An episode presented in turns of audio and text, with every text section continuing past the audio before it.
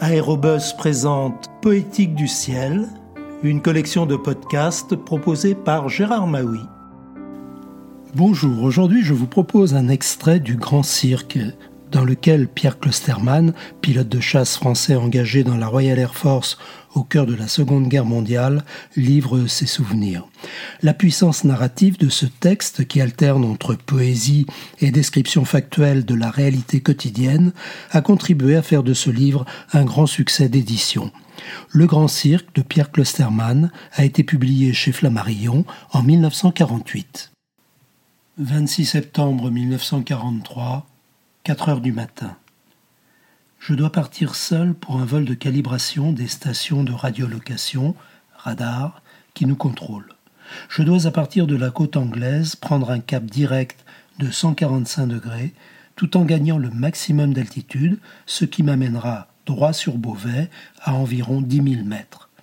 Ensuite, je dois remonter jusqu'à Saint-Omer en ligne droite et annoncer en clair par la radio ma position par rapport à des points de repère donnés.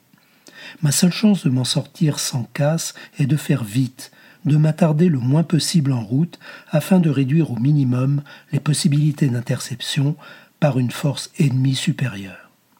Lorsque je décolle, à la lueur de la rampe électrique, et commence à grimper sur mon cap, il fait toujours nuit noire j'entrevois la vague phosphorescence de mes instruments de bord et les flammes bleues ponctuées d'étincelles rouges vomies par mes pots d'échappement.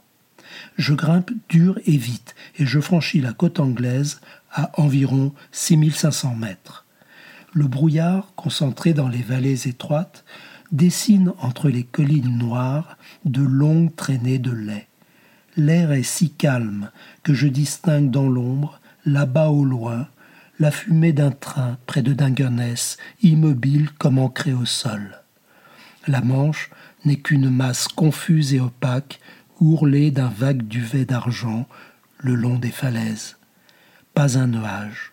Je monte dans le carcan d'ombre qui ceinture la terre, vers le ciel maintenant lumineux d'où les étoiles fuient.